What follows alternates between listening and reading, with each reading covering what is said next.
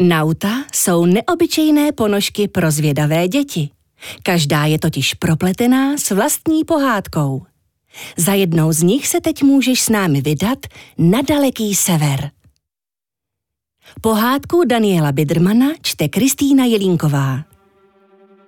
Jak liška ků zachránila snění. Severský pohádkový mýtus o vzniku světa, člověka a offsideu na modré čáře.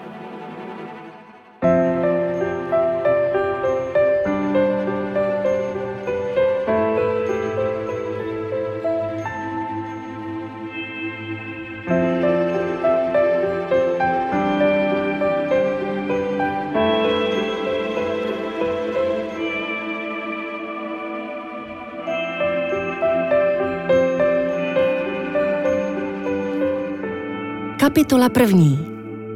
Lákův sen. Říkám ti, pojď domů, Láko. Rauha zvýšila hlas. Snad, aby překřičela studený vítr, který k ním od severu klouzal po zamrzlém moři a místo vln hnal k pobřeží cáry šedých mraků. Počkej ještě, zaprosil chlapec. A na co? Až se setmí, a na nebe se vykutálí do klubíčka stočená polární liška ků. Láko sípavě zakašlal a přetáhl si lem svetru utkaného ze sobí srsti přes bradu. Pak zvedl oči k nebi, po němž nad jejich hlavami běžel sop Aurinko s velkým žhavým kamenem v paroží. Tedy s kamenem, který dřív býval žhavý, ale teď pomalu vyhasínal. Jeho svit byl zastřený, a nedával už skoro žádné teplo. Víš, že nesmíš chodit sám na pobřeží, řekla Rauha. Slíbila jsem mámě, že na tebe dohlídnu a nehodlám mít kvůli tobě průšvih. Vypadalo to přesně takhle, zašeptal Láko, jako by ji vůbec neposlouchal. Co? Moře a nebe. V noci se mi to zdálo a ráno mi vypadl zub, který se večer ještě vůbec nevyklal. Ty máš vždycky praštěný sny. A je divný, že si je tak pamatuješ. Já ty svý vždycky zapomenu. Já taky, pokrčil Láko rameny. Ale tady na pobřeží se mi zase vybaví. Já bych spíš řekla, že si to vymýšlíš, jak se ti to hodí, ale to ti nepomůže. Jdeme. Jenže někde v tom zamrzlém moři, řekl Láko tiše, v tom moři, co vypadalo jako teď, Uvízl Pálky. Pff, Pálky. Fakt divný jméno pro soba. Je to ještě tele. Bylo mi ho tak líto. Co je to líto? Zamračila se Rauha. No takovej pocit, jako když máš v krku knedlík. Když mám v krku knedlík, tak ho spolknu. Hmm, dala bych si nějaký. Mám hrozný hlad. To je celá ona, pomyslel si Láko tahle nová rauha. Pořád by jenom jedla, takže pak strašně rychle roste a myslí si, že mi může poroučet. A navíc se u toho snaží tvářit jakože rozumně a dospěle. Pomalu pokivuje hlavou a krčí čelo, jako to dělá táta, když je naštvaný. Přitom ještě nedávno si spolu hráli na schovku a na babu. Tenkrát, před rokem. Nebo už jsou to dva? Vlastně je to už strašně dávno. Jakoby ten čas, kdyby s ním hledala ve snu zatoulaného sobíka a taky měla v krku ten nespolknutelný knedlík, nikdy ani neexistoval. Dej si lišejník, když máš hlad, řekl Láko a ukázal na nahnědlý porost na balvanu pod jejich nohama.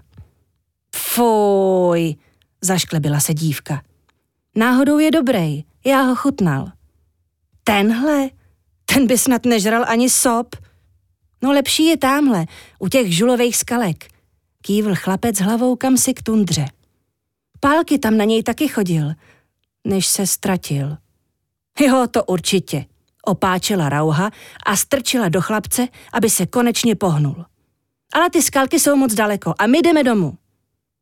Chlapec neochotně se skočil z balvanu na stezku, vinoucí se mezi několika zakrslými borovicemi.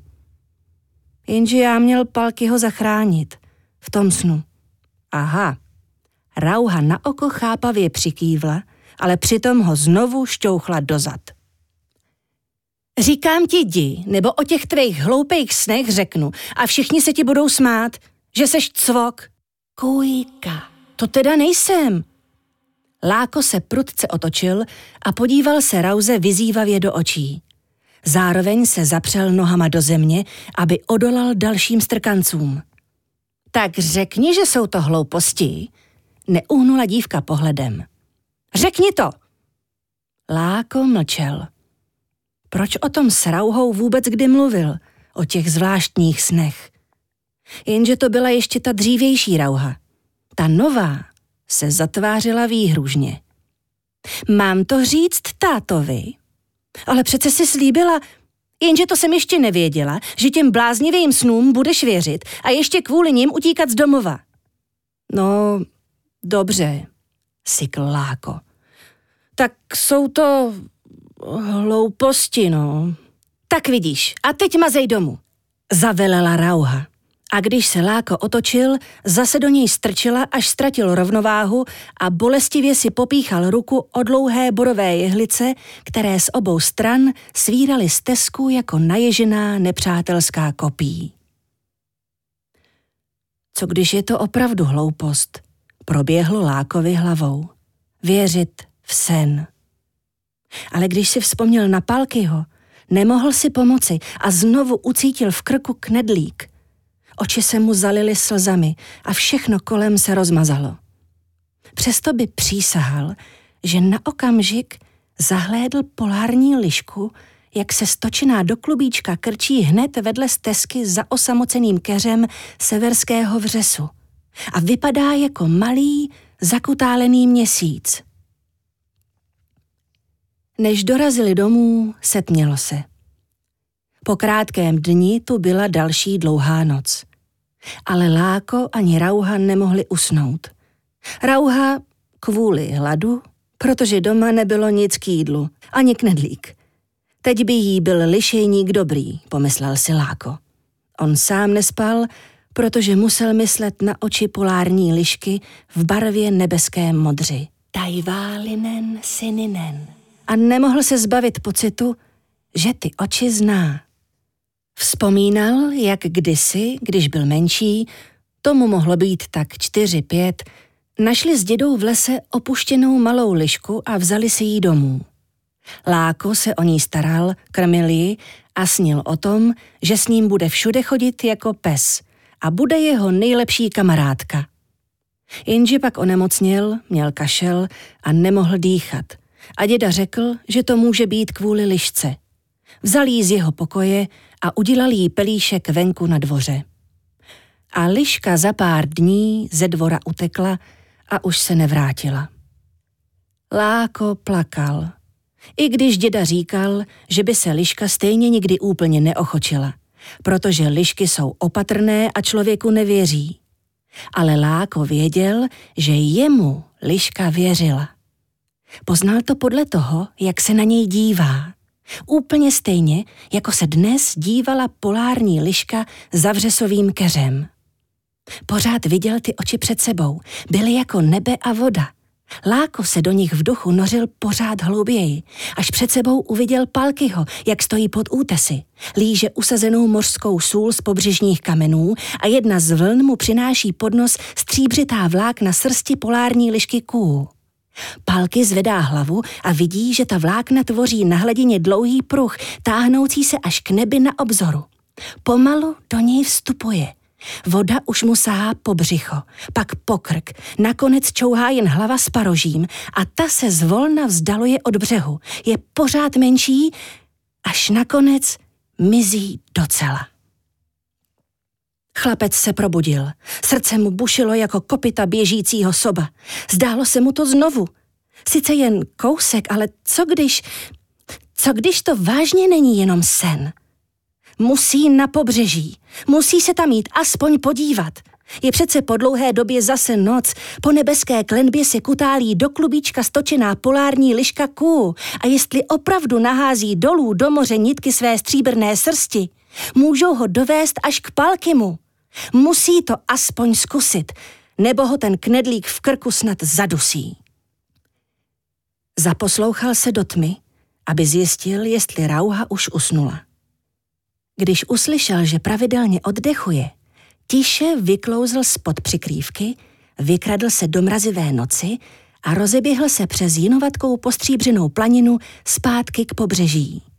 Minul keř severského vřesu, za nímž zbyl v mechu jen chladnoucí, vyleželý důlek a vystoupil na útesy.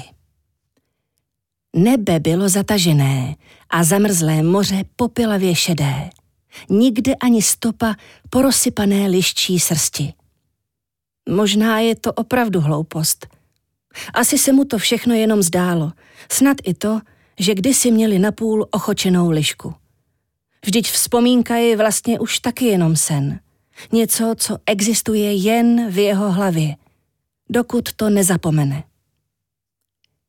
Láko sešel z balvanů až dolů na kamenitou pláž. Rozdělal si ohýnek z vyplavených klacíků a usilovně se snažil na všechno si vzpomenout. Vybavit si každou drobnost z toho, co se kdy stalo, nebo co se mu kdy zdálo.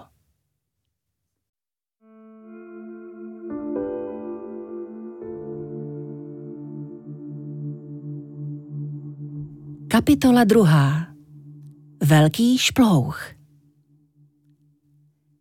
Kdysi dávno uprostřed velkého nic, jehož pozůstatkům dnes říkáme vesmír, narazila malá ledová kometa do velké hliněné planety.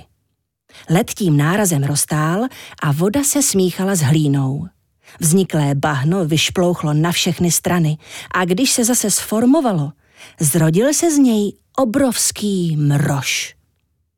Mrož si putoval temným vesmírem a tisíc let se divil, jak mohl tak podivným způsobem vzniknout.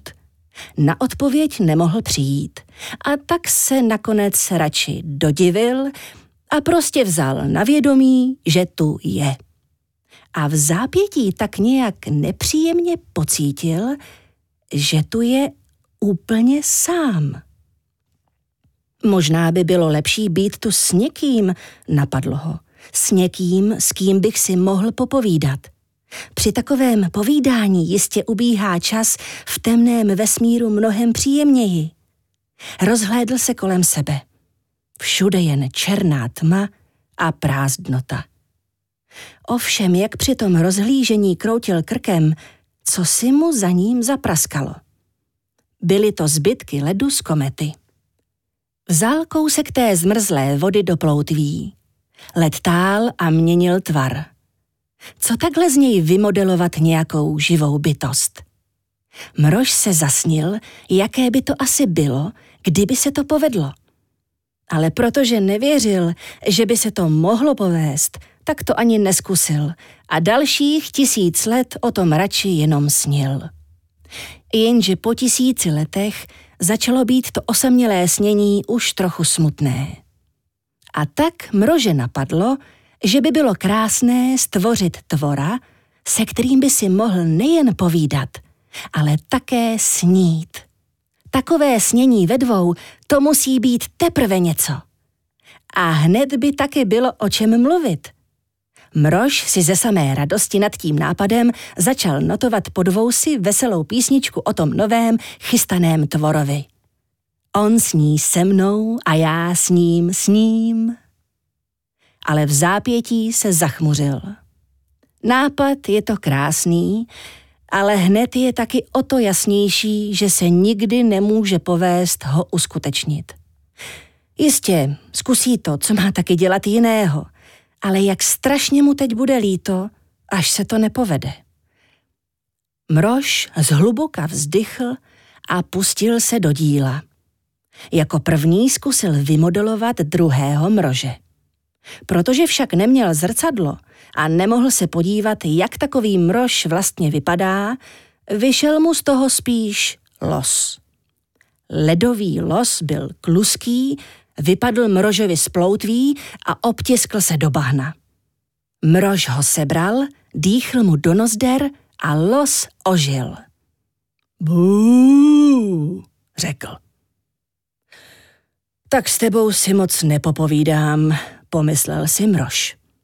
A když viděl, jak los tupě zírá před sebe, nemohl prostě věřit, že to bude Bůh ví, jak přehánět s nějakým sněním. Postavil si losa na svůj nedozírný hřbet, los se okamžitě rozeběhl a zmizel v dálce. Ten je ale splašený, zakroutil mrož hlavou. Ještě se mu někde něco stane. Co kdybych si radši udělal kopii? Nechal v ploutvích roztát kousek ledu, nakapal vodu do losího otisku v bahně a počkal, až voda v té bahení formě zmrzne. Led nevyplnil formu úplně po okraj, takže kopie byla o něco menší.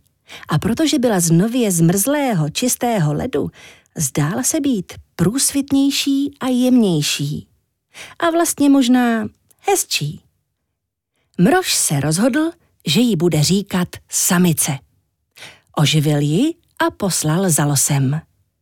Kdyby se jim přece jen podařilo snít, budou aspoň moci snít spolu. Ona s ním sní a on sní, sní. Zanotoval si mrož, ale tentokrát to znělo smutně, protože tomu snění už prostě nevěřil. Jenže stejně neměl nic lepšího na práci a tak sáhl pro další kousek ledu a zkusil vytvořit jiného tvora. Tentokrát se mu povedla treska. Dýchl jí do žaber a treska ožila. Neřekla nic. I její kopie mlčela jako ryba. Tady to na nějakou velkou debatu taky nevypadá, řekl si Mrož a hodil obě tresky do velkého jezera, které se mu vytvořilo kolem pupíku z rozpuštěného ledu a bylo slané od jeho potu. Mrož se rozhodl, že mu bude říkat moře. Tam si můžou tresky klidně mlčet, pomyslel si. O nějakém rybím snění raději ani nepřemýšlel.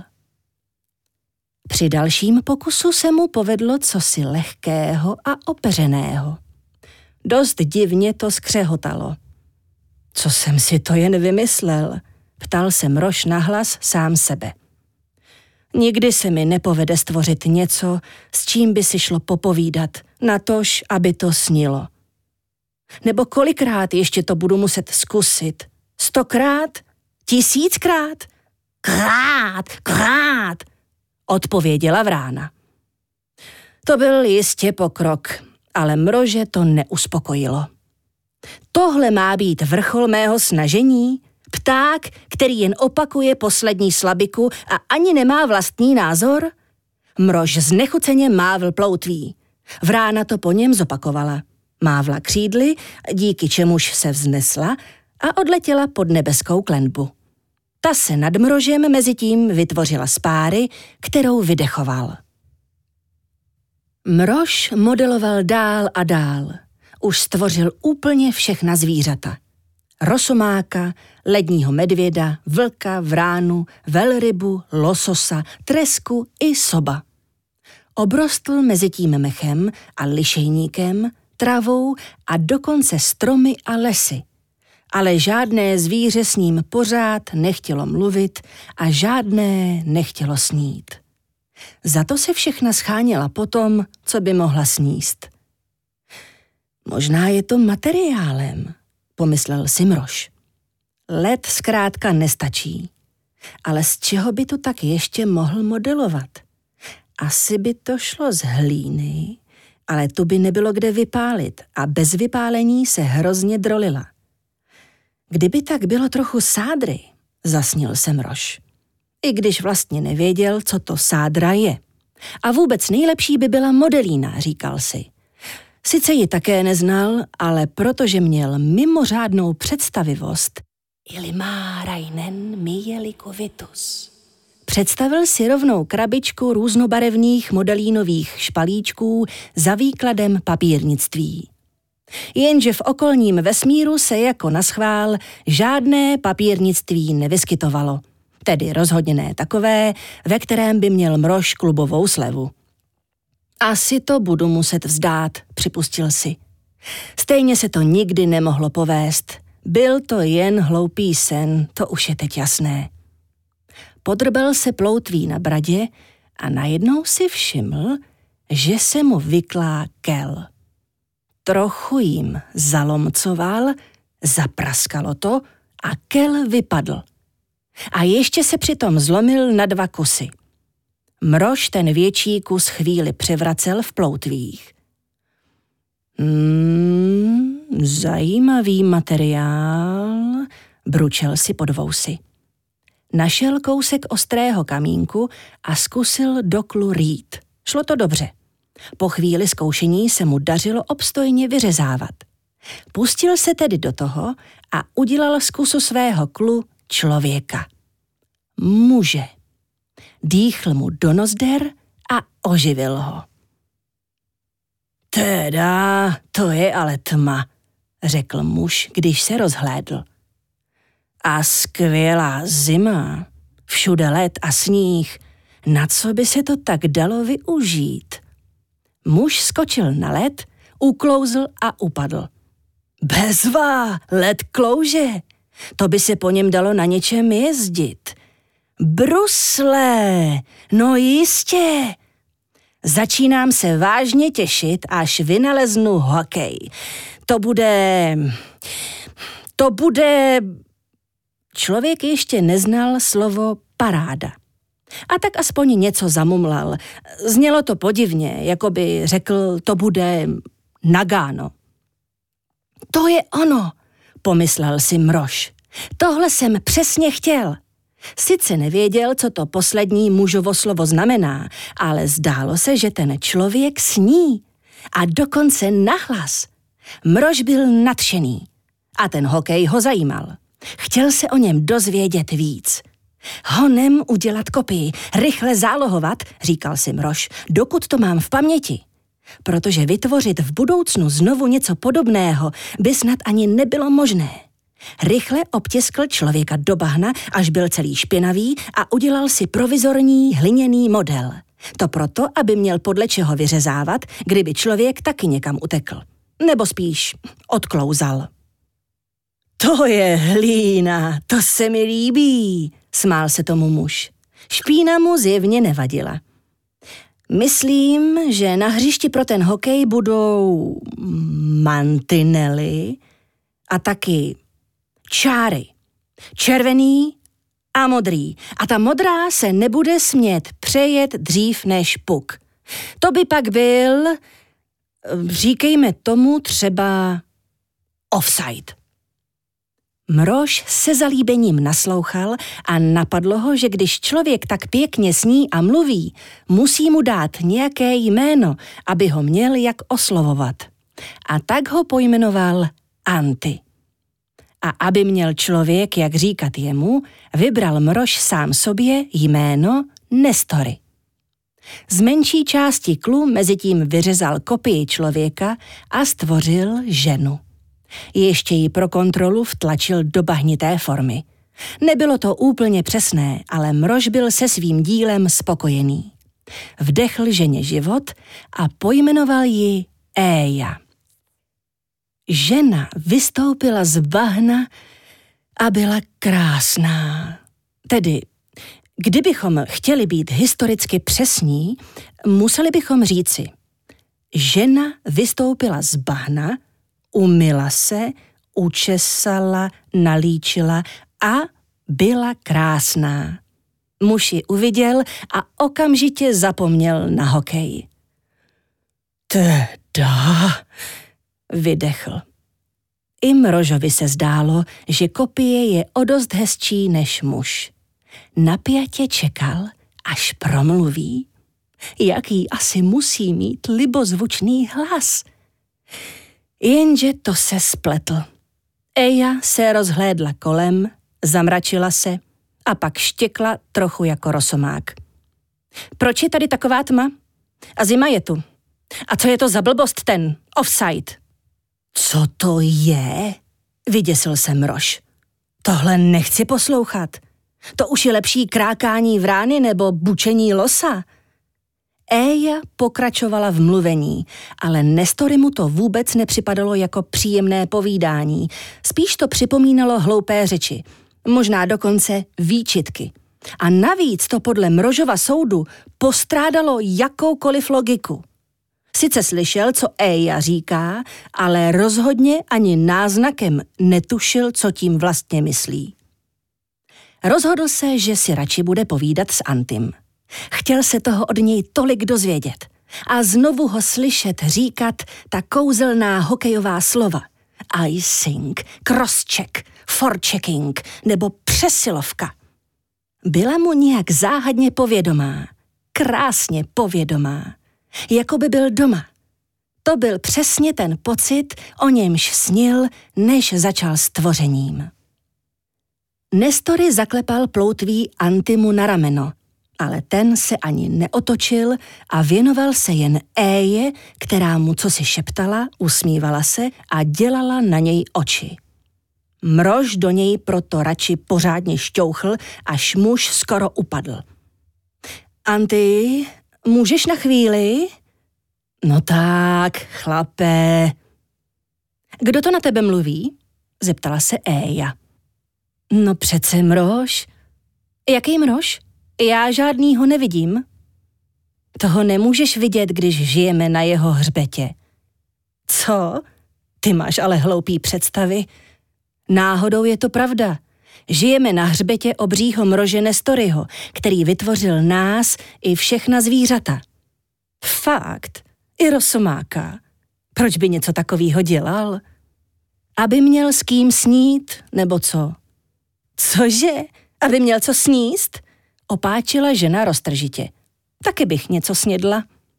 Ale ne, prostě chtěl, možná chtěl v té prázdnotě stvořit něco hezkého.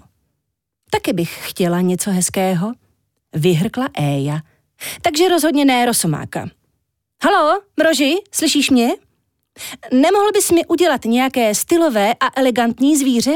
Jako módní doplněk, chápeš? Třeba, třeba polární lišku. Ale ne obyčejnou, ta je moc divoká a nerozumí lidské řeči. Tahle by musela být přítulná a důvěřivá, aby nikam neutíkala a mohla mi pořád slušet. Nestory se nasupil. Co si Éja vůbec myslí? Že zvířata, která vytvořil, aby se pokusil naplnit svůj sen, jsou nějaký hloupý modní doplněk? Pravda, ne všechna se mu povedla podle představ, ale přesto je má rád. I Rosomáka. Docela. Už se chystal Éje pořádně vynadat, ale pak se zarazil. Napadlo ho totiž, že kdyby se Éja zabavila s liškou, mohli by mít s Antim konečně chvilku na trochu toho snění o ušlechtilých věcech. Tentokrát by se mohli dostat k hákování, sekání a naražení na hrazení. Jaká krása! A tak stočil oči dolů ke svému druhému klu. Už dlouho u něj měl nalomenou špičku. Klepl do ní ploutví, špička se odlomila a on z ní Éje vyřezal krásnou a bezelstnou polární lišku. Dal jí jméno Ků. Liška přiběhla k Éje a nechala se podrbat. Éja jí vzala k jezeru a dívala se do jeho hladiny, jak jí liška sluší. Zdálo se, že je spokojená. Teď, teď konečně bude hokej, potěšil se v duchu Mrož. Ale Anty ne a ne o tom začít. Byl nějaký celý mrzutý a nesvůj. Ty, Nestory, když už spolu mluvíme, spustil nakonec a významně přitom ťukal na teploměr. Je tu hrozná zima. Minus 273, to myslíš vážně? Sice hlásili ledovku a tvorbu sněhových jazyků, ale tohle? A tma je tu. Eje se tady... Nám se tu vůbec nelíbí. Vem nás jinam, nebo s tím tady konečně něco dělej. Antyho hlas najednou také připomínal rosomáčí štěkot. Mrož si povzdychl. On přestává snít, pomyslel si. Možná dokonce nikdy ani nesnil a Mrožovi se to jen zdálo. A to povídání, to také není nějak ono. Anty sice mluví, ale najednou říká divné věci. Vznáší požadavky. Dokonce chce, aby se něco dělalo. A Mrož už nechce dělat nic, přece jen je starý, protože se kdysi v mládí dost dlouho divil, pak si dlouho troufal jen snít a nakonec všechno to modelování a zálohování, to by jednoho úplně zmohlo. Chce už jen odpočívat, s někým snít a povídat si, nejlíp o hokeji. Možná jsem měl místo ženy stvořit Roberta Zárubu, co v televizi moderuje hokejový pořad Bully Hokej živě, napadlo Nestoryho. To by se to poslouchalo. Každý rok, každé playoff 16.45. Mroš nevěděl, odkud ta myšlenka přišla. Snad z budoucnosti, která je vlastně zároveň minulostí, protože ve vesmíru se přece všechno pořád dokola opakuje.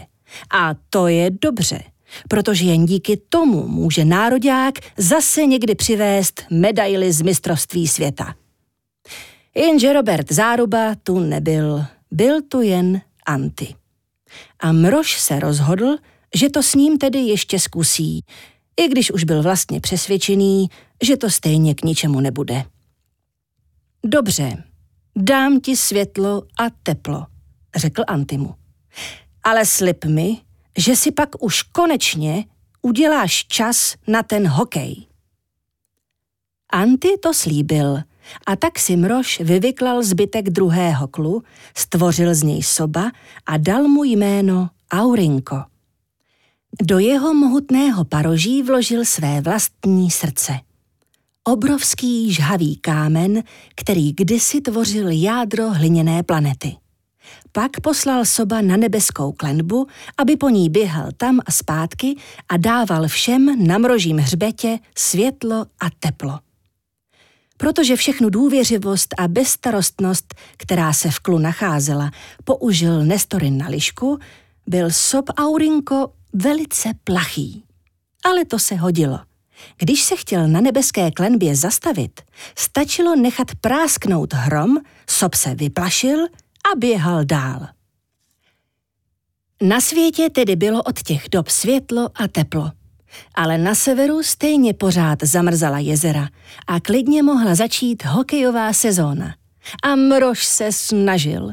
Prohýbal záda a vytvářel na svém hřbetě jedno jezero za druhým. Vždycky tam, kam Anty zrovna hnal svoje sobí stáda. A všechna akorát tak velká, aby se tam dobře hrál hokej. Udělal jich tolik, že se těm končinám začalo říkat země tisíce jezer. Ale Anty nikdy na let nepřišel. Nepostavil branky a nenakreslil čáry. Nemůžu, promiň, vymlouval se Mrožovi. Musím pořád pracovat, hnát soby na nové pastviny a chodit na lišejník, aby jsme měli dost jídla – Eja strašně ráda jí a pořád chce něco novýho. Nejdřív chtěla mlíko, pak máslo. Teď už musí mít i tvaroh a síry. Naposledy si vymyslela lišejníkový knedlíky. Bojím se, co tady na severu budu dělat, až začne chtít i čokoládu. A navíc se nám narodili děti a ty musím taky nakrmit. To musíš, přisvědčil Mrož. Ale nezapomeň, že dětem můžeš dát ještě mnohem víc, než jsou jen hloupé knedlíky a čokoláda. Třeba tu skvělou hru s hokejkou a pukem. Kde pak? Zavrtěl hlavou Anty.